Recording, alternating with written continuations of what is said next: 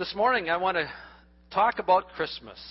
Wow, what a, what a novel thing to talk about on two days before Christmas, right? But I want to talk about Christmas, and I want to talk about it this morning from the perspective of what Christmas really means. I know we've had lots of Christmas messages over the years, and how many different ways can you talk about Christmas? How many different ways can you talk, can you tell the Christmas story? How many different things can you say about it?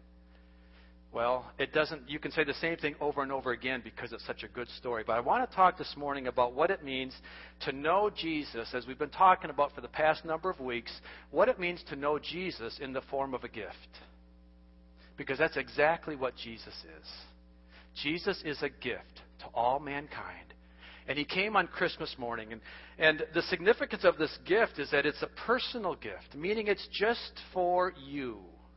Jesus came just for you in the way that you need him to come. Amen. He doesn't come he doesn't come difficult for you to receive. He comes very personal. He comes something that that you can receive. And you know what's interesting about about people is that we like to receive gifts, don't we? Anybody here not like to receive a gift? All right, so you all do, because nobody raised a hand. All right, so you, everyone likes to receive gifts, and at the same time, we like to uh, give gifts, and and it's important, I think, that we realize this because you know all of cultures. Um, in every culture of the world, there's always gift giving. Do you realize that? There's always a form of, of giving and receiving gifts. I don't care if you're in America, or if you're in Tibet, or if you're in Nepal, or wherever you are around the world, there's always gift giving. Now, what that tells me is that it's something that God created us to do. And it also tells me that there must be a lot of gift giving in, in, in, the Trinity between the Father and the Son and the Holy Spirit. They must have been giving gifts to each other for all eternity because they created us in their image. And in their image, we like to receive gifts.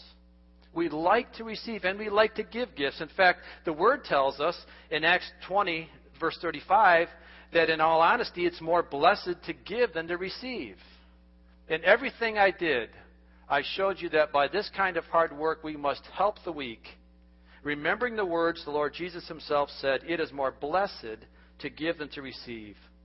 And I think what's important about this, this, this scripture here is that it's instructing us that it's important that we give as much as we like to receive, that we give more as a way of keeping ourselves from being, becoming selfish and self centered. And when a person becomes so inwardly focused that everything's about them or their needs, then they're really moving out of the way God formed them. Because God formed us to be givers as much as receivers. And if we focus on ourselves all the time, then we're really becoming outside of the way that God created us, and we're becoming more a part of the fall of, of man than the creation that God made us to be. Because we are givers and we are receivers, but it's more blessed to give than to receive. And so when we find ourselves spinning in that circle of give me, me, me, me, understand then you are not really operating into the way that God created you to, to be. Because God really made us to be givers as much as receivers.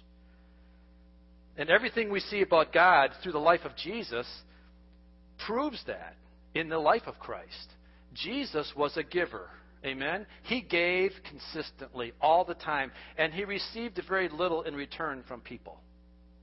People didn't give Jesus a lot. Now, his father restored him constantly. His father was constantly feeding into the life of Jesus. But Jesus was a giver, and he constantly gave. And we are instructed then that we also need to be in the life of Christ. And we need to make sure that our focus is in the right focus.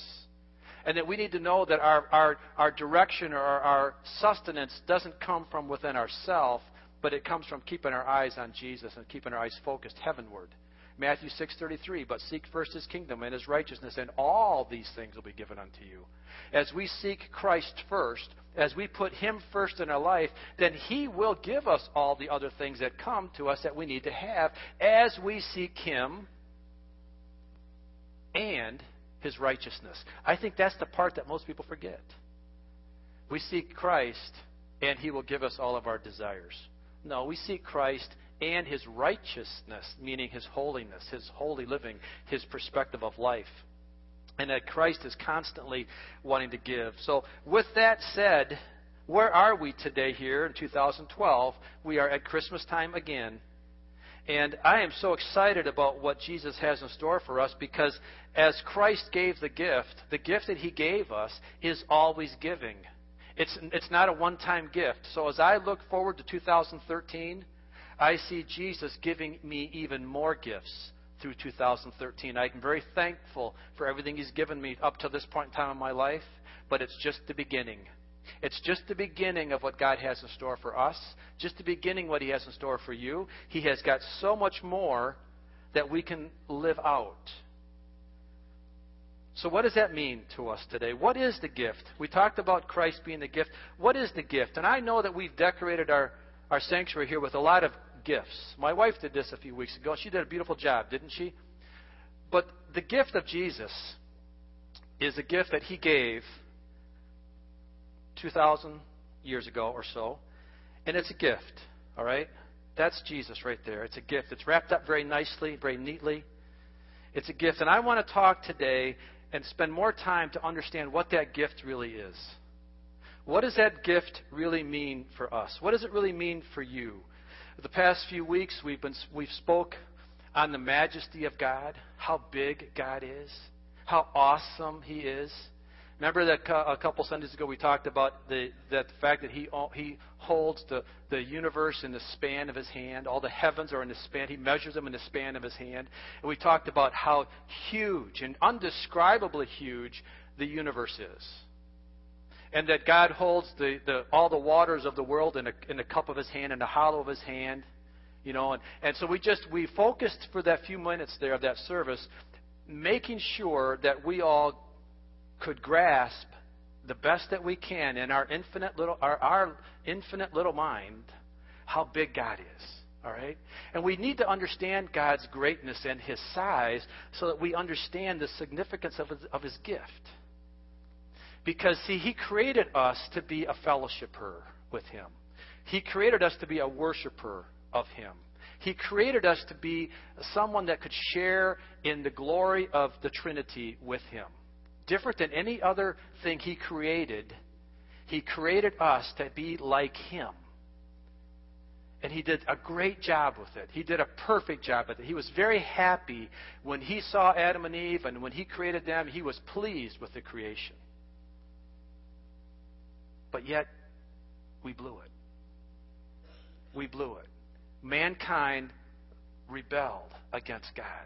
Mankind took all that God had given us. And even, I don't know if Adam and Eve recognized how big God was. I don't know if they recognized um, his grandeur the way that we are told about it in Scripture today. I don't know that. But they, in their moment of selfishness, their moment of putting them at the center of their life, they blew it. And they took what God had created perfectly and they stained it and they sinned.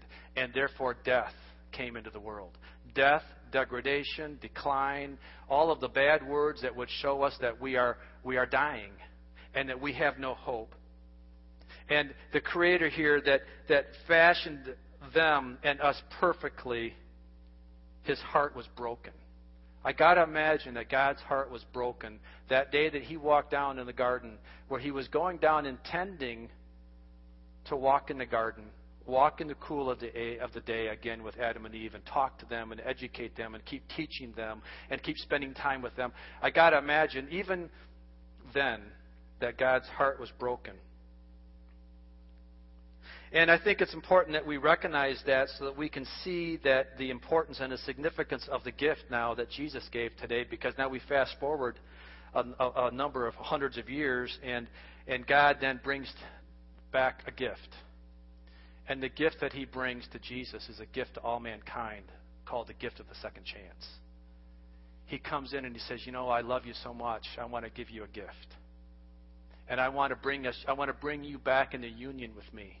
I want to bring you back into right relationship with me and the Father and the Holy Spirit. And He's doing that through Jesus, the Son. Yet, do we really understand the significance? Do we understand the value of the, of the gift?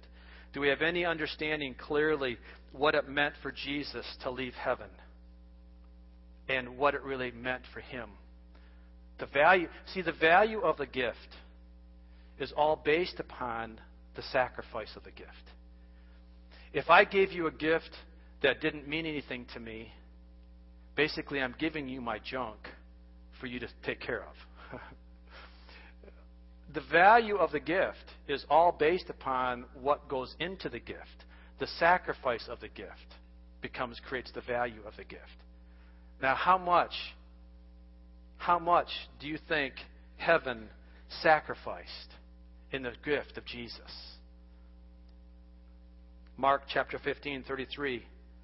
At noon, darkness came over the whole land until three in the afternoon.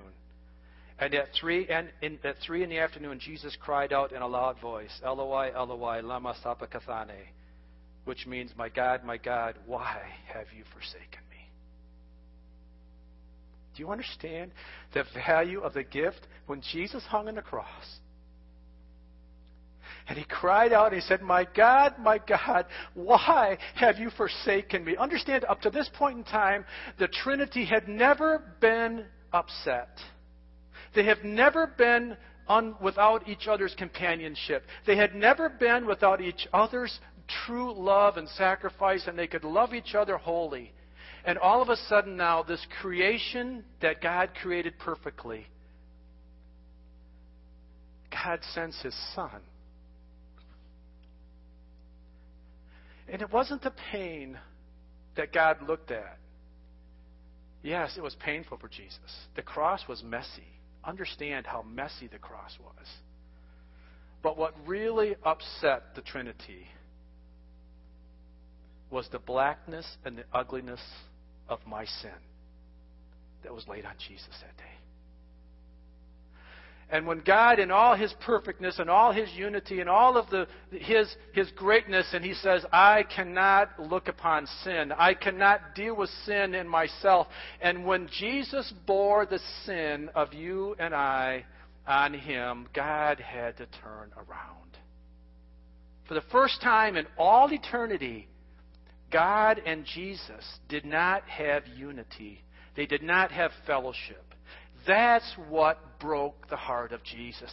That's what killed him. It wasn't the nails. It wasn't the loss of blood, because in all of God's power and authority, he could have lived without blood.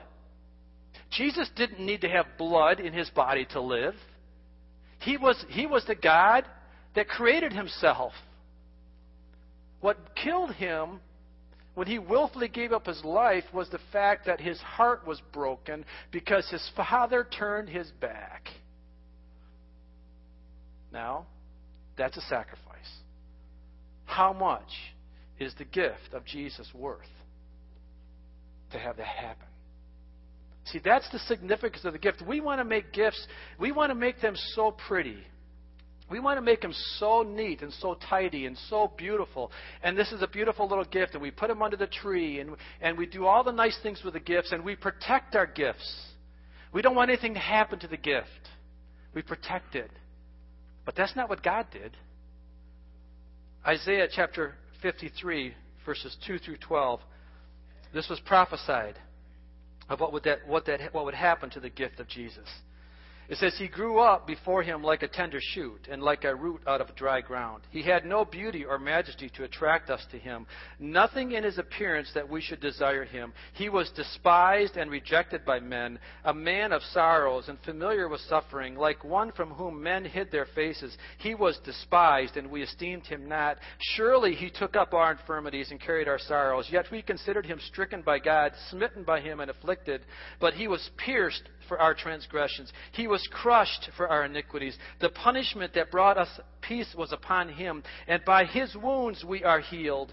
We all, like sheep, have gone astray. Each of us has turned to his own way, and the Lord has laid on him the iniquity of us all. He was oppressed and afflicted, yet he did not open his mouth. He was led like a lamb to the slaughter, and as a sheep before her shears is silent, so he did not open his mouth. By oppression and judgment he was taken away, and who can speak of his descendants? For he was cut off from the land of the living. For the transgression of my people he was stricken. He was assigned to a grave with the wicked and with the rich in, in his death, though he had done no violence, nor was any deceit in his mouth. Yet it was the Lord's will to crush him and cause him to suffer, and through all and through the Lord, and though the Lord makes his life a guilt offering, he will see his offspring and prolong his days, and the will of the Lord will prosper in his hand. God did not handle his gift gently. God allowed his gift, which was the sacrifice for all of our sin, to be crushed and destroyed and humiliated before his creation. I'm just trying to get us all to understand the significance and the value of the gift of Jesus and how much that, how much that means and how much that meant to heaven. It's more blessed to give than to receive, and God here is the giver. But let's look at the other side of the gift giving process. Let's look at the side of receiving for a few minutes. See, up to this point in time, maybe you haven't really associated too much with this message because this was all Adam and Eve's fault. Maybe you're saying, you know what, if I was an Adam and Eve situation, we wouldn't be in the mess we're in because I never would have eaten the apple. I was in paradise. I had no problems. Why in the world? I wouldn't have done it. So therefore, maybe you don't associate this much yet with the fact that the fact that Adam and Eve sinned, but maybe you wouldn't have if you would have been in that position. Have you ever thought about that? Have you ever thought about what you would have done? Well, let me tell you, I don't know that any of us could righteously stand here and say that we wouldn't have done what Adam and Eve did. Because I'm thinking that we're doing it all the time already. I'm thinking that I've already done it. I'm thinking that I've already turned my back on God. I'm thinking that I've already betrayed Him. So the gift giving process isn't completed until the gift is either received or rejected. The gift giving process isn't completed until the gift is either received or rejected. The question I have for us today is where are we today? Where am I? Where are you with the giving and the receiving of this gift? See, Jesus completed his end of it. Jesus completed the process of giving John chapter 19, verse 30. When he had received the drink, Jesus said, It is finished. With that, he bowed his head and gave up his spirit. Jesus completed his work. He completed the mission. There was nothing left. He didn't leave any loose ends for us to figure out and to fix. He completed the process And the fact uh, here is that the, the gift that Jesus completed is truly the gift that keeps on giving. It's not a one time gift, it keeps on giving. Acts chapter 5, verse 30 and 31. The God of our fathers raised Jesus from the dead, whom you killed by hanging him on a tree. God exalted him to his own right hand as Prince and Savior, that he might give repentance and forgiveness to the sins of Israel. So, what Jesus did on that cross and the life that he gave, and then he came back to life, was not a one time deal. And he, through that, then he gives us repentance and he gives us forgiveness of our sins. But yet, what do we do with the gift? That's why that gift can be called the gift of a second chance. Because when we turned away, when Adam and Eve turned away from God, they were hopeless. They had no way to recover. Jesus comes back into the scene. He comes back in as the baby. He, he comes back in, and, and, and God, God prepares him for the sacrifice. and then he comes in and he is our second he is our second chance. But this is also where the enemy fights us. This is where I think that I can't put Adam and Eve any different than me or me any different than Adam and Eve because this is where I blow it. Because the enemy is strong and the enemy is is coming to steal the gift that Jesus gave. He tried to stop it then and he hasn't stopped since. He's still trying to steal the gift. The enemy is a deceiver, he's a liar. He comes in to steal and destroy the gift of second chance from people. He stole the gift from Adam and Eve of eternal life from them. And ever since, that's been his business to continue to try to steal the gift. And how does Satan do that today? How does he, how does he come in and try to take your gift? Well, he does it through our thoughts, mainly. He comes through and, and our attitudes. He comes in and he says, well, he, he comes in by making you feel that, that, and I, that I, maybe you and I don't feel like we need God's gift. We're not that bad. We didn't do what Adam and Eve did. We didn't make that sin. That's not my problem. I'm a good person. I don't need God's gift. And then maybe he takes the value out of it. He takes the value of what Jesus did out of it. And he reduces it down to a, to a one time receiving process, maybe for some of us. Maybe we say, well, I, I, I, I asked Jesus into my life when I was 12 years old.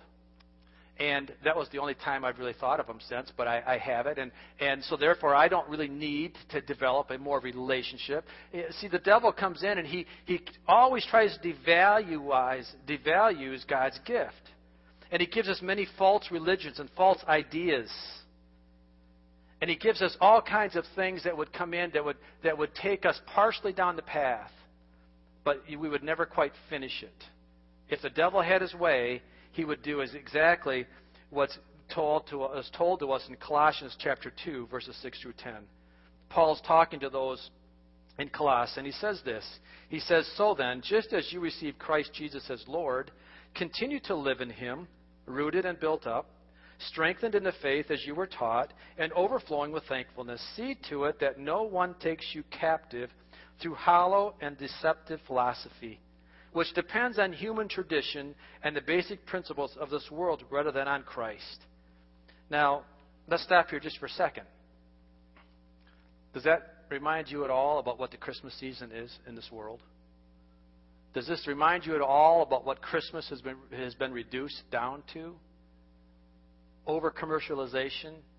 It's all about eating and drinking and having friends, big parties, giving gifts. See, that's the way the devil wants to come in and devalue the, the true gift of what Jesus is. He devalues what Jesus gave in his life. He devalues what heaven gave up. And he, he, he replaces it with hollow and deceptive philosophies that say, let's just make Xmas a party time. Let's make Xmas all about family. Good thing to do. Good thing to have family time. Good thing for gifts. Not a problem. But he devalues the sacrifice of Christ by even taking Christ out of the Word. For in Christ all the fullness of the deity lives in bodily form, and you have been given fullness in Christ, who is the head over every power and every authority. Satan's strategy is to captivate people with these hollow philosophies. It sounds so good to the ear. And it's something that, see, imagination, God gave us imagination when He created us, which is a good thing. It allows Brittany to write songs. It allows somebody else to write good literature.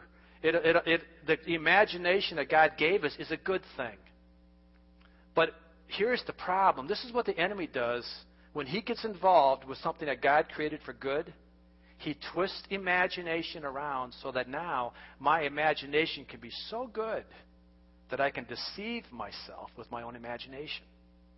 That's where deceptive, hollow philosophies come from. Imagination gone bad. That's what it is when my imagination becomes so good that now I can take a look at what I've done that has been so bad, and I can twist it around and I can justify myself with, with my own imagination. The God given gift of imagination that God gave me, uh, it becomes my worst enemy because now I justify myself in my own imaginations. That's where these hollow philosophies come from. That's where, the, that's where these false religions come from. That's why you need and I need to stay grounded in the Word of God so that my imagination doesn't run wild and go bad on me, that I'm constantly going back to God's Word and I'm hearing the truth of God's Word, whether I like it or not. I'm living by the truth of God's Word, not my own hollow imaginations that lead to deception. And that's what the enemy plays in all the time. So don't ever reduce yourself to living by your own philosophies, your own ideas. I don't care how good they sound to you. If it's not based on the Word of God, if it's not based on biblical scriptures, then it's a hollow, deceptive philosophy. It's a product of your imagination gone bad. It's a product of you allowing the devil to come in and allow a deception to reign in your life. And what that does is it insults the grace of God. And it takes this gift right here that Jesus gave to us and it just devalues it. It makes it worth nothing. So, where does that leave us this morning? Well, the gift of the second chance here is a question of the season and the hour that we live in. And I guess the question that I would ask is Have you received it and are you living in it? Are you, have you received it or are you living in it? And how do you know that? How do you know? How do you know clearly if you've received the gift? Yeah, the Bible tells you that if you ask and believe, God forgives and Jesus forgives, and, and clearly that is true.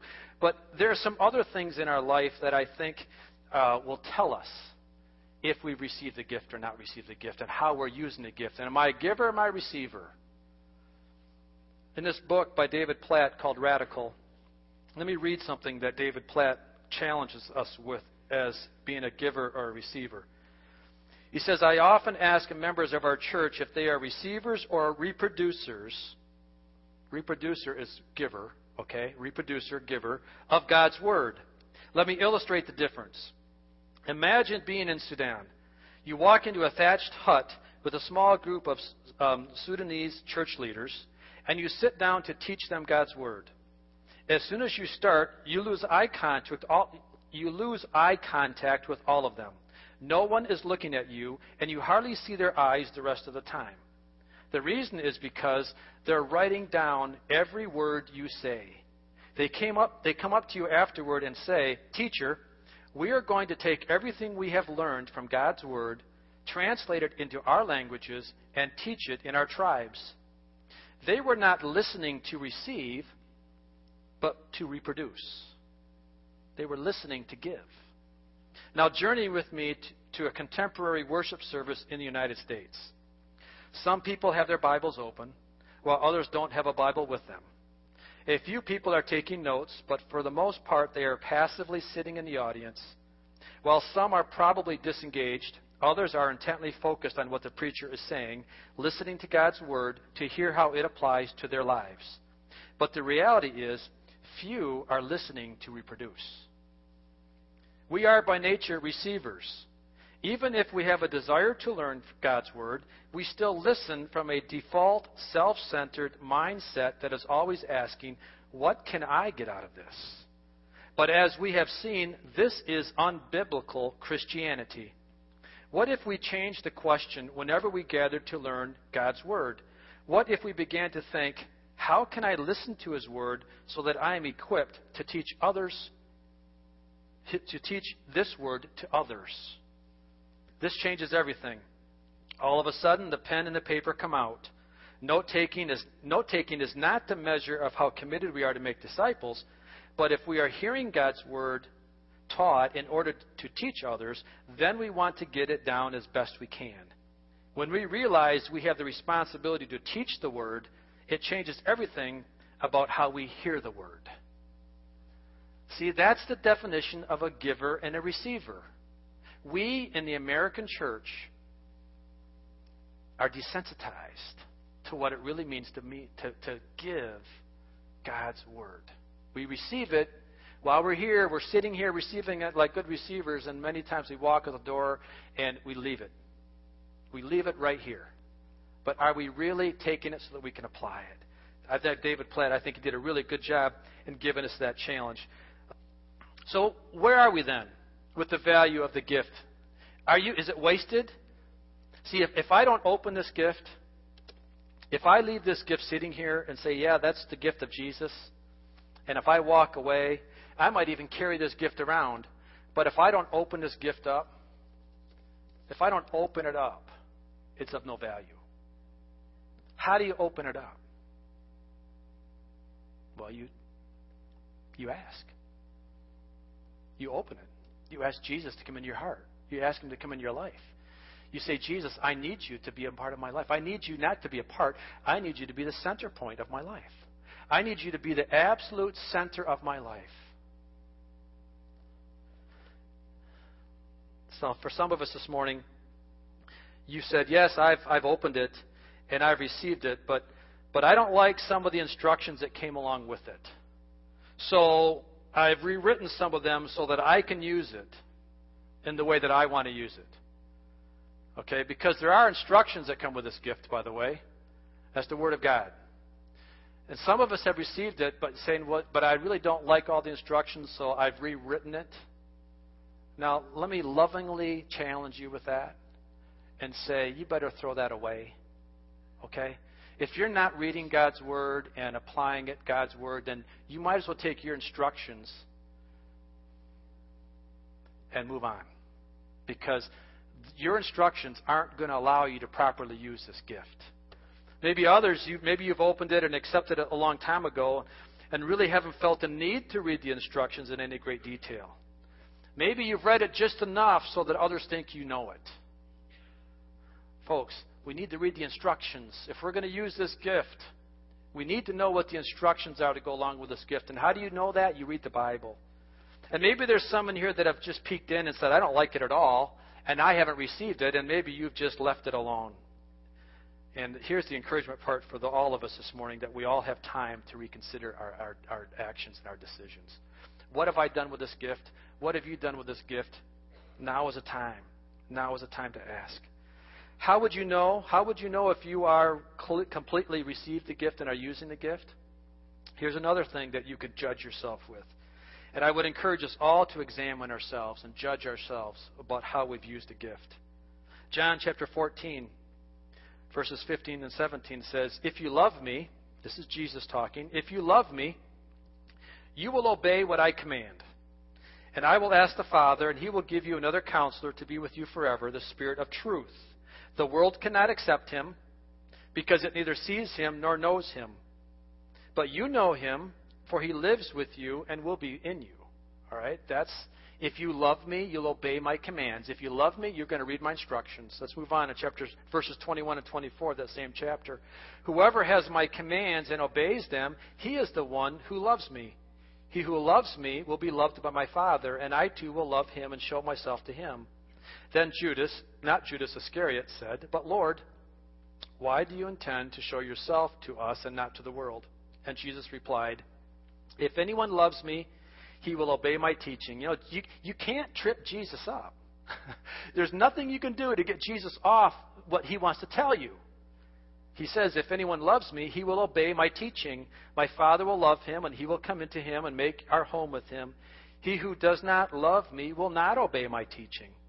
These words you hear are not my own, they belong to the Father who sent me.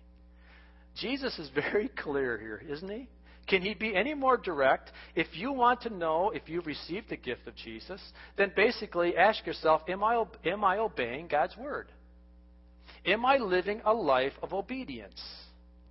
Or am I living a life by my own set of instructions?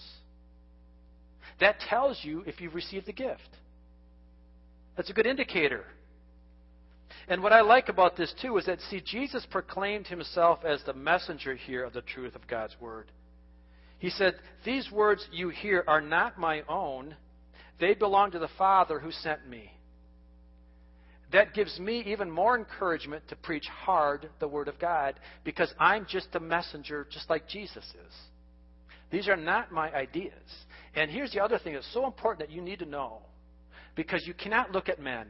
Do not look at me or any preacher when a preacher preaches about living by the Word of God. See, if, if I was preaching the words of the Word of God that only I could do, I would be preaching down a pretty watered down sermon. It's not, a, it's not, I don't preach what I've lived. I preach the truth of God. Now, I have every obligation and I have every right and I have every need to preach it and live it just like you do because I'm in the same boat you're in. You and I are sitting in the same seat. I'm sitting right next to you when I read God's Word because I need to live it just like you do. And I don't preach it because I'm living it and you're not. I'm not putting myself in a position that I can do it and you can't. I'm putting myself with you in the same set of circumstances and say, God, I need you every day so that I can live out the truth of God. And, but I'm not going to water it down. I'm not going to, I'm not going to say some things that are, that are easier to say because it takes the pressure off me. I'm just God's messenger. I'm just the messenger of God's word. And when God's word says something, I'm going to read it and I'm going to say it and I'm going to try my best to live in it. I'm going to encourage you to do the same.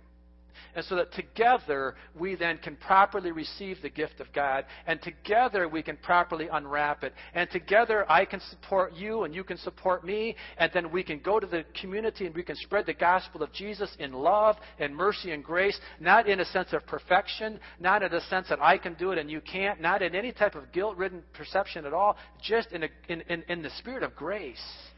In the spirit of, I need you and you need me. And let's do this together. But let's not water down the Word of God in the process. Let's not simplify it. Let's not make it easier to be than what it really says. So, as we conclude this morning, I want to ask some personal questions. What have you done with Jesus, the gift of the second chance? Have you opened it up in your life and have you accepted Him this morning is He truly the center point of your life? Is He truly the center point of my life? You see, when I say that, I'm telling you, folks, it is not an easy thing to say because of, I know it's not an easy thing to live. But when I put my target and my focus higher, when I aim for heaven, as C.S. Lewis says, then I may get the world thrown in with me. But if I aim for earth, then I'm not going to get heaven. Right? I have to aim for heaven. And when I aim for heaven, when I say, Jesus, I am a sinful man, but I want to receive the gift that you've given me, and I want to unwrap it, and I want to then follow the instructions, and I want to read your word, and I want to study, and I want to make myself approved by you because I want to live my life in all truth and integrity. God, will you help me? Will you help me do that? I'm going to fall, Jesus. I'm going to fall. I'm going to make mistakes. But will you help me? Where's your heart this morning? Would you close your eyes? Where's your heart this morning? Are you asking that? Are you asking that of, of your God? What are you doing with this gift? What are you doing with Jesus?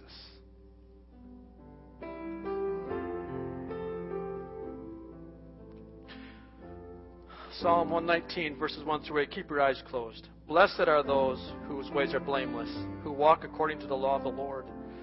Blessed are they who keep his statutes and seek him with all their heart. They do nothing wrong. They walk in his ways. You have laid down precepts that are to be fully obeyed. Oh, that my ways are steadfast in obeying your decrees.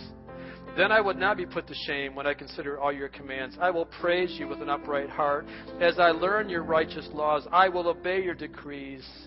Do not utterly forsake me. The word forsake there is the same meaning as Jesus said, My God, my God, why have you forsaken me? God, I don't want to forsake you. I don't want to turn my back on you, Jesus. I don't want to be guilty of that. So, God, my heart is all out for you. My God, my heart is all out for you, Jesus. I just want to do the things that please you. I just want to live for you. I just want to live authentically. I want to live for you with all that I have. And I don't want to leave anything out of my life. God, I want to just, I want you to come in, Jesus. Would you unwrap the gift in my heart, Jesus? Would you unwrap yourself in me? Can you pray that with me this morning? Can you just, in your own way, can you just say, Jesus, wrap, unwrap yourself in my life? Lord, I value your, your sacrifice. I value the gift that you gave me. And God, I just want to do everything to please you in the midst of that. Oh, Jesus. This morning, as your eyes are closed, if you've prayed that prayer, would you raise your hand and show me that you've prayed that prayer? Not just to me, but to the Lord. Would you just say, Father, that's my prayer. That's my heart's desire. And I'm praying it over and over again. Maybe it's your first time today. Maybe it's your 15th time. Maybe, maybe you've said it every day. But I just encourage you to let yourself, let your imagination run wild with God, not in the wrong way of deception, but in the way of what it really means to accept the gift of eternal life that Jesus wants to give you. He so badly wants us to open this gift up. He so badly wants us all to take that gift and apply it every day in our life so that we can make a difference in this community, that we can, we can go out and we can minister, that we can receive God's word not as receivers, but as reproducers. I pray in Jesus' name that all of us this morning, myself included, would receive this word, not to receive it for my own benefit necessarily, but that I could reproduce it in the life of others. So when I'm with people tomorrow, when I'm with those in school and my job, that I'm reproducing the love of Jesus in them. So that I can share God's passion when He says, I would have that no man would enter eternity without me. In Jesus' name. In Jesus' name. Hallelujah. Hallelujah. Stand with me if you would. As we sing this song, if as we sing this song in closing, if you if you prayed this prayer for the first time this morning, or if you prayed it and you want to pray it again, I really want to pray with you down here. I would welcome you to come forward and publicly proclaim that Jesus is the center point of your life, publicly, publicly proclaim that you're receiving the gift that He has given you. Let's just open up our hearts and receive from Him this morning. Come down if you want to. I'll pray or just worship Him here. Let's just take the time as we sing the song and praise Jesus for what He's done for us. In Jesus' name.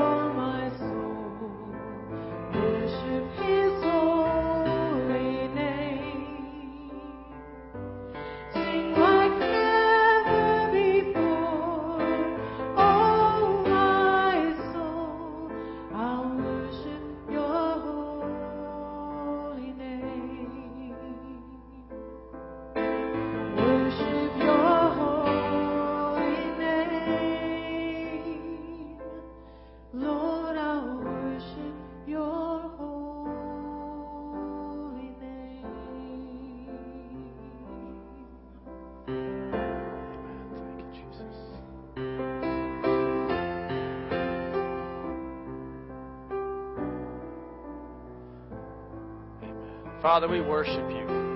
Lord, I am so excited and I'm so thrilled, Father. My heart is so light this morning, Father, knowing that my heart is right with you. Knowing, Jesus, that I can celebrate this Christmas season with joy and peace.